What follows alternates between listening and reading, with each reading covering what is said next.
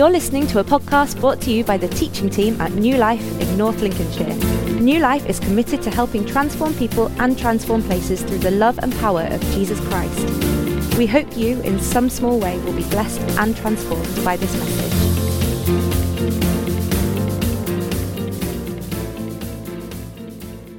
Good morning.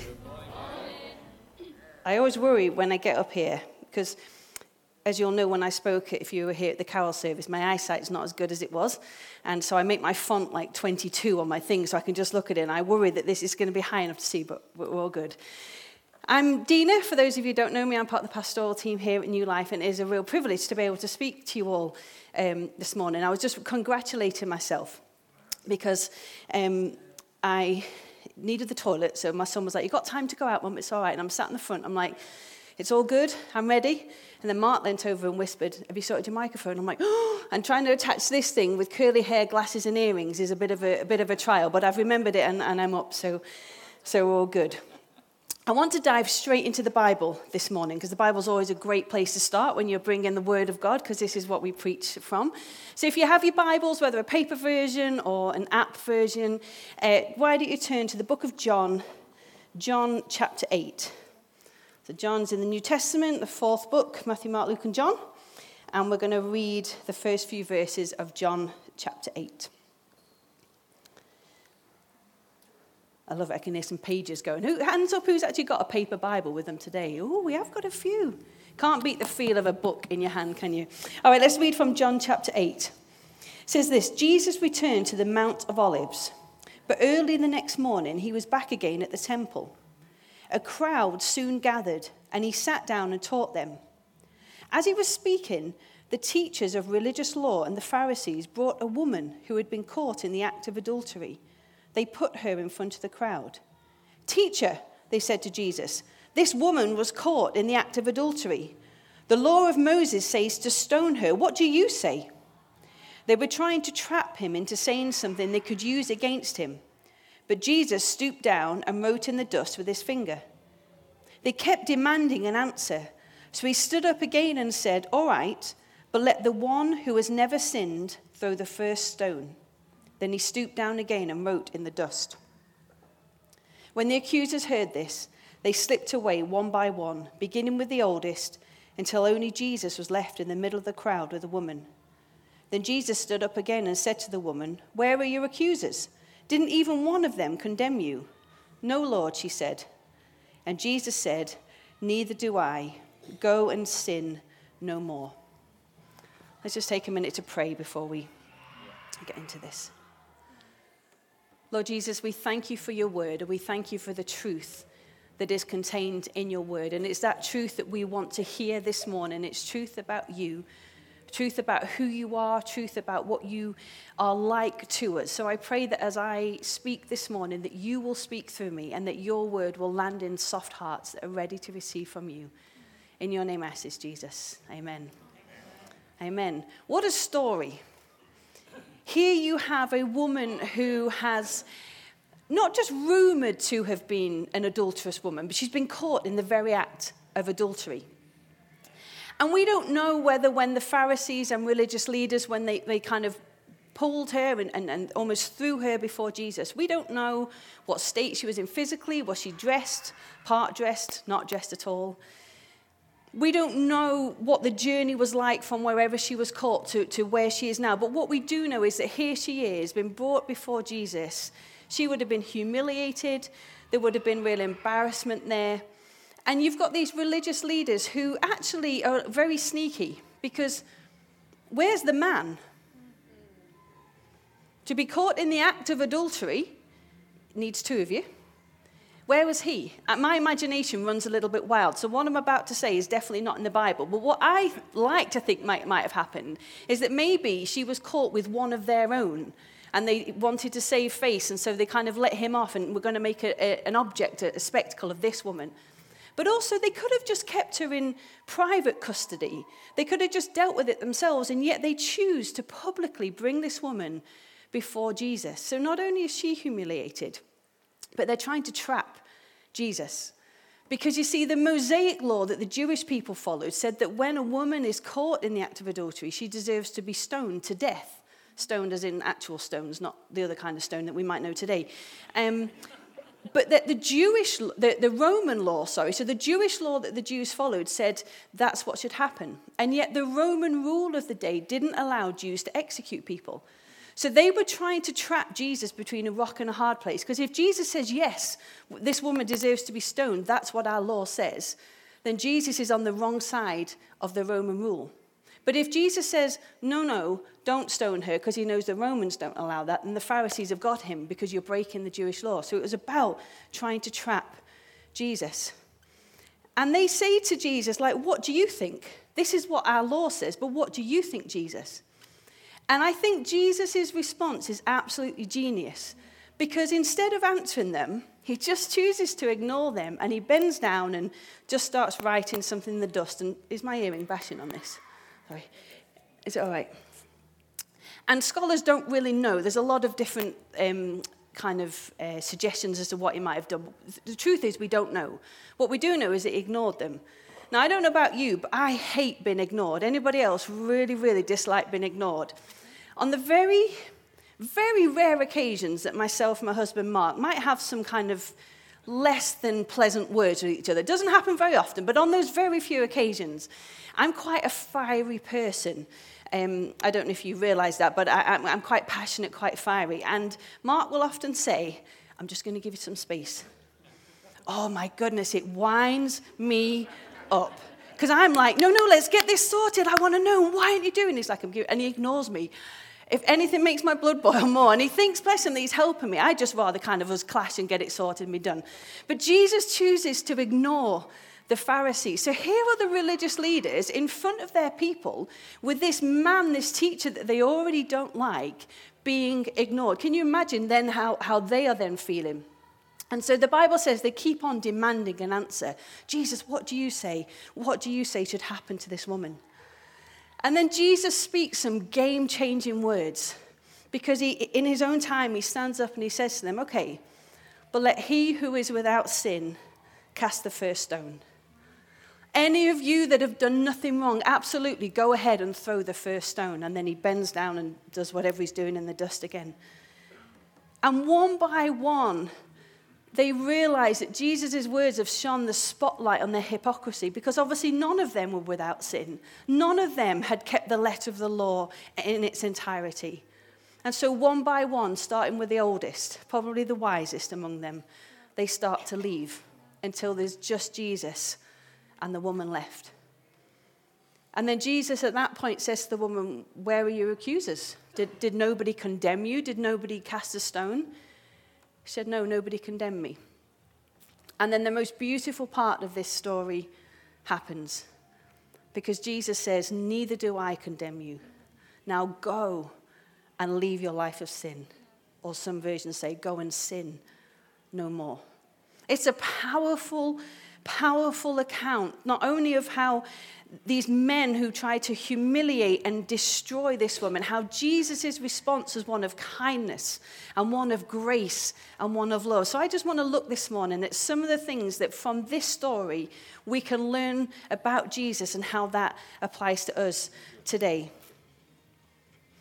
The first thing is that in Jesus we are accepted, not condemned. We are accepted, not condemned. I don't know if you've ever had, um, you might be a real car fanatic in here and know like lots about cars and models and makes. I'm definitely not one of them people. In fact, I was somewhere the other day and I had to fill in, um, I was signing into somewhere, you had to say what your car make, number plate and something else was. And I'm like, mine's grey. Like, I can't remember what kind of car it was. I just knew it was grey. Um, but if you've ever had a car that's, um, we've, we, we've had a few in the past when to fix the car would cost more than the car is worth. You know, when everything's gone wrong, and actually it's just cheaper and easier to go and take it to a garage and say, What will you give me for this? And I'll put that towards a new one. I remember we had one, I think it was a Vauxhall Vectra going back in the day, and um, the power steering went, amongst other things. The aircon wasn't working, and trying to drive a car half an hour with no power steering, it was like tank, you know, you're kind of taking the roundabout as wide as possible. But when you take that car in its kind of its broken, messy, dirty state, and you take it to the garage, you're basically saying, what value do you, do you put on this? What value will you give me for this? And then hopefully they give you a lot and you can put that towards another car. In some senses, that's what the Pharisees were doing in this, in this story, throwing this woman before Jesus. What value do you place on her? What value do you put? She's broken. She's messed up. She's sinful. What value do you place on her, Jesus? And I absolutely love that in her brokenness, in because let's not kid ourselves, she was wrong. She was doing something she shouldn't have done. But in her brokenness and in her mess, Jesus accepts her. He doesn't condemn her. He doesn't send her away. He doesn't say, Yeah, woman, what are you doing? I'm going to cast the first stone because I am without sin. He fully, fully accepts her. He had every right to condemn her because she was wrong, and yet he chooses instead to act with grace and love and kindness. And you know, the Bible says that Jesus is the same yesterday, today, and forever. So that means that today, for you and I, with our mess and our brokenness and our stuff, because we all have it, no matter how long we've been a Christian, no matter how long we've walked with Jesus, whether a short time or a very long time, we all have stuff that we battle with or that we wrestle with and we know is contrary to how God wants us to live. We all have that. But yet, when we come in our most broken, messy state, Jesus says, I accept you. Fully as you are, I accept you. You're mine. You're loved.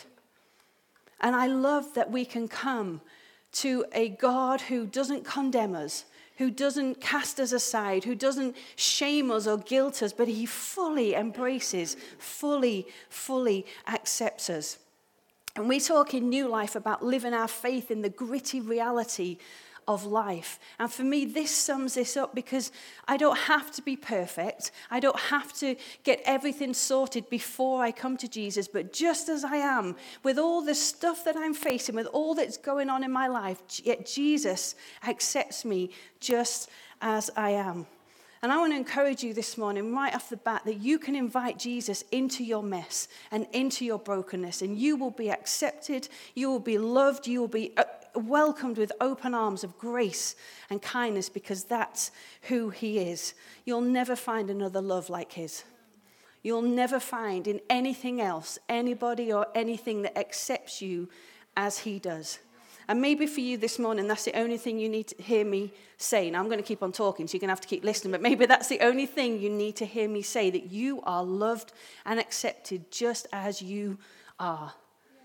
You might say, well, yeah, but you don't know what I'm doing at the weekends. You don't know what I watch, and I, know I shouldn't, and you don't know what the struggle. No, I don't know that, but He does, and yet He still loves you, and He still accepts you. And sometimes it's us. We are the ones who are so down on ourselves and so hard on ourselves, and, and, and we almost don't accept ourselves. But Jesus says, I love you, and I accept you.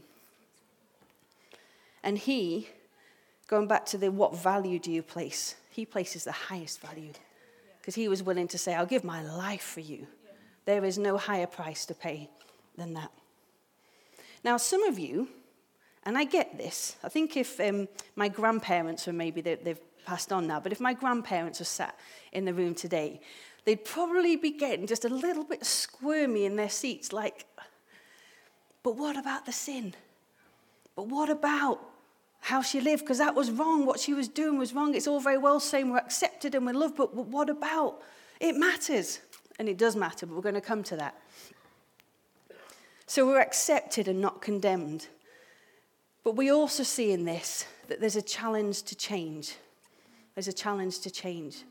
About 10 and a half years ago, something beautiful happened, something, something that was worthy of celebration, something that was um, a really proud moment for us as parents. I just wonder if you could put the first picture up, please. Here, this is my youngest, Georgie. You will have seen she's got the little ginger haired one. Ten and a half years ago, she learnt to stand for the first time. I mean, what a moment. What a moment. Um, she was a little baldy. She didn't have much hair for a very long time, and yet now she's got, she's got gorgeous locks. But in this moment, we absolutely celebrated. In fact, my kids say, Mom, why did you take a picture of that? I'm like, it was special. All the parents, you know, it was special? Yeah. we celebrated her. We fully like, this is amazing. She wasn't quite one. She's learned to stand. Come on. If she'd have stayed like that, and now could only just kind of stand and hold on to furniture, we'd be in a little bit of trouble. Because actually, it, within her is the ability to grow, the ability to develop, the ability to not only stand, but walk and run and dance and do gymnastics. And so, even though at this point she was fully loved, and we weren't cross her because she couldn't walk, we weren't cross her because she wasn't doing cartwheels, this was amazing. And yet, as parents, our job is to help her to grow and to continue to develop. She changes. I was also looking through some photos this week, and um, some of you will know um, our son, our eldest Micah. He's the one, he's normally at the back doing the words of the cameras, and he's actually the one that puts church news together every week. So if you do see him, just give him a little encouragement with that, because I'm sure he'd really appreciate that. But I found this picture of Micah this week. Just put the next one up. Look at those curls. Look at those curls. Ladies, if you've got sons, don't ever cut the hair because they lose the curls. I wished I'd never had his hair cut. But this is Micah. And this is his first ever drawing of us as a family of four. So, as you can probably tell, on the left is uh, Georgia, then it's me, then it's Mark, then it's him. This is Micah at two and a half years with the best artistic skills he's got. I did ask their permission before I use these, just so you, just so you know. You see, this at that moment, because he said to me, Why did you take a photo of that? I'm like, Son, it was the first drawing you'd done of us all as a family. It was amazing. He's like, No, it was really rubbish. but you see, at that moment, that was his best. That was, that was we celebrated it. We, we loved, you know, I've got boxes full of old drawings and pictures and all the things that they've done. But if that's where his educational and intellectual ability stayed, now when he's coming up 14, that'd be a bit of an issue. He might say his artistic skills are still the same, I'm not sure. But in terms of his intellect and his edu- education, he's grown, he's got skills and talents he's developed. Because you see, even though we accepted him in that moment, fully loved, fully cherished, we knew there was more in him. We knew that there was more to come. And it's exactly the same with us in our spiritual journeys that yes, we are fully accepted however we come, whatever we've done, whatever's gone on in our past, we are fully accepted. And yet there's a challenge to change and a challenge to grow. See, with this woman, the woman in our story, Jesus didn't say, okay, well, I don't condemn you, go back to what you were doing. No, no, no. He says, go and leave your life of sin. Go and live differently now that you've encountered me, now that you've encountered that love and that grace. Don't go back to how you were. Go and live differently. This is a, an opportunity for a fresh start. This is an opportunity for you to begin afresh. Go and sin no more. And for me, that's what our journey of discipleship should be about. That we, there, there's a moment when, in what, however we do that, we encounter the love of Jesus. When we, we, we accept him as our Savior, when we choose to follow him. And in that moment, we're loved and accepted. And yet we then commit to walk in a journey where Jesus, I want to become more like you. Not just do what you do, but become more like you. So I begin to think as Jesus would think. I begin to treat people as Jesus would treat them. I begin to respond to people like he would because we're challenged to change. In the Bible, it talks about we are transformed from one degree of glory to another. And that should be our journey. That we don't just, let's rest in the fact that we are loved and accepted, but let's rise to the challenge of growing and continually walking. And this is for all of us, whether we've been a Christian a week or a long time. We're all, we've never ever arrived at wherever it is. We've never made it. We are continually growing and continually changing and developing. So the woman is challenged to change, and that's exactly the same with us. And then, thirdly, we're restored for a reason. We're restored for a reason. Have any of you watched the TV um, program, The Repair Shop? Oh, okay, we've got quite a few fans here. So if, if you don't know what that program is, basically people bring um, oh my goodness, like objects that have seen better days, let's put it, that puts it mildly. It might be family heirlooms or a toy that they used to play with as a child or a special chair or, or something that is really precious to them, but it's broken in some way, it, it's damaged. A lot of them, they just kind of almost come in bits.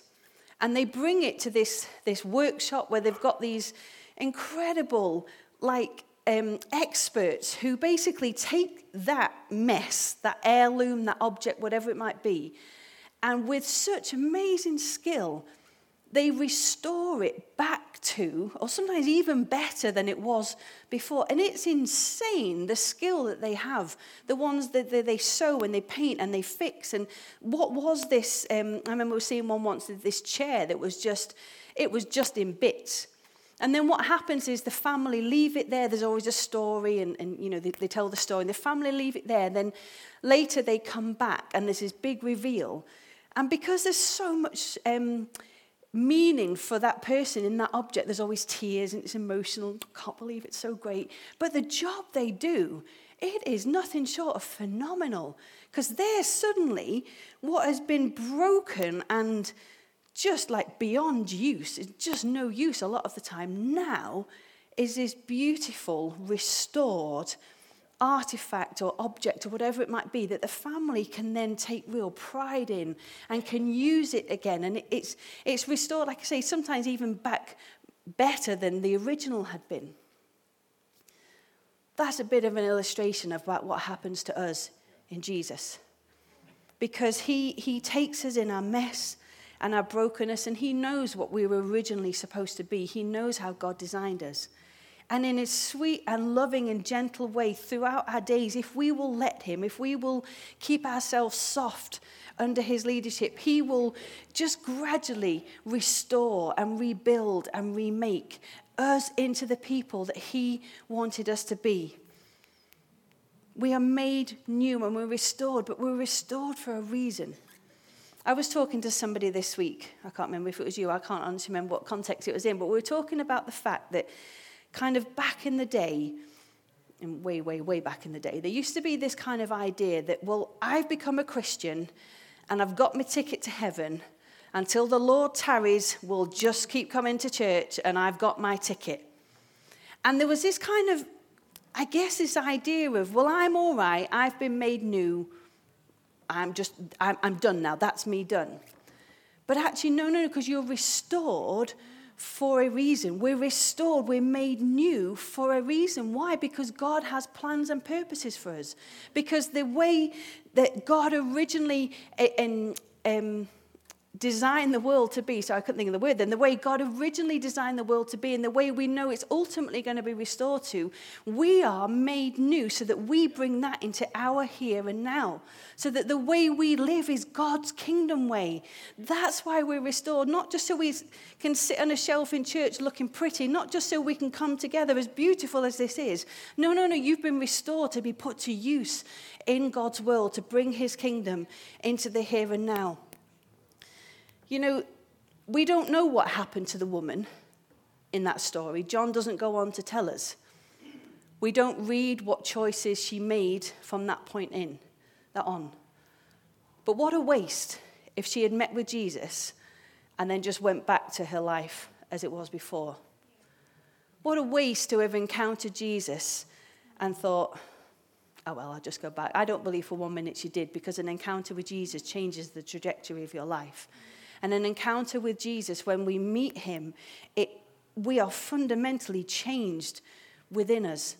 And I want to encourage you this morning if you've met Jesus and you've encountered him, then you have been made new and restored for a reason. Not just so you can come to church, but so that you can live out your faith in the world.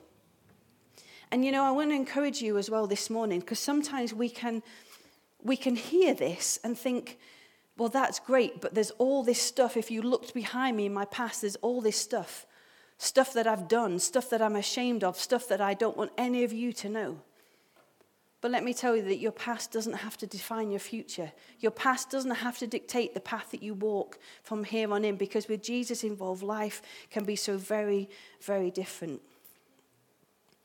I said towards the beginning that you'll never find a love like his. You'll never find fulfillment and freedom in anyone or anything else other than him.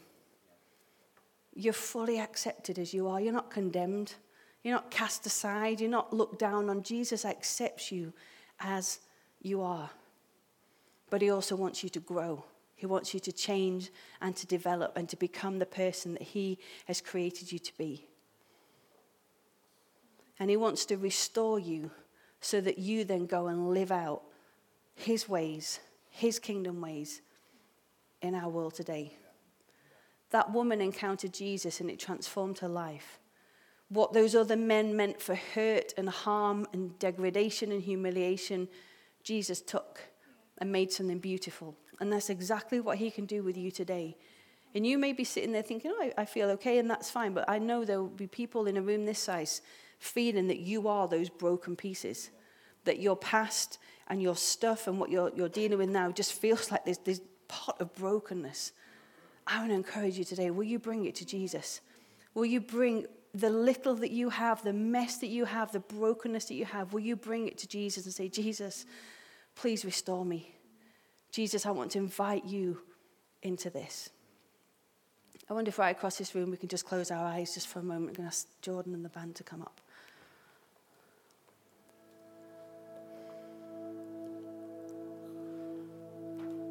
Power of this story, I think, is that when Jesus had every right to condemn, when he had every right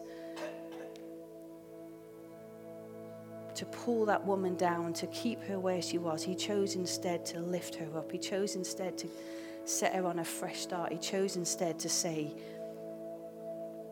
Go and live a different life, go and be different.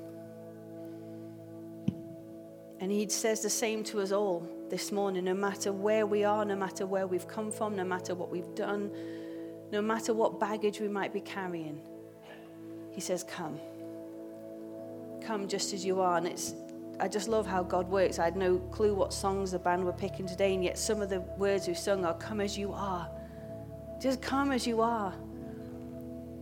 Because his name is higher, and his name is greater, and his name is the only name that can break those chains that hold us. His name is the only name that brings freedom. And it would be a privilege, privilege today to pray with you if you feel that you just bring in that mess and that brokenness to Jesus. Thanks for listening to this message from New Life in North Lincolnshire. To find out more, do visit us online at newlifechurch.uk. Or why not pay us a visit? We'd love to see you.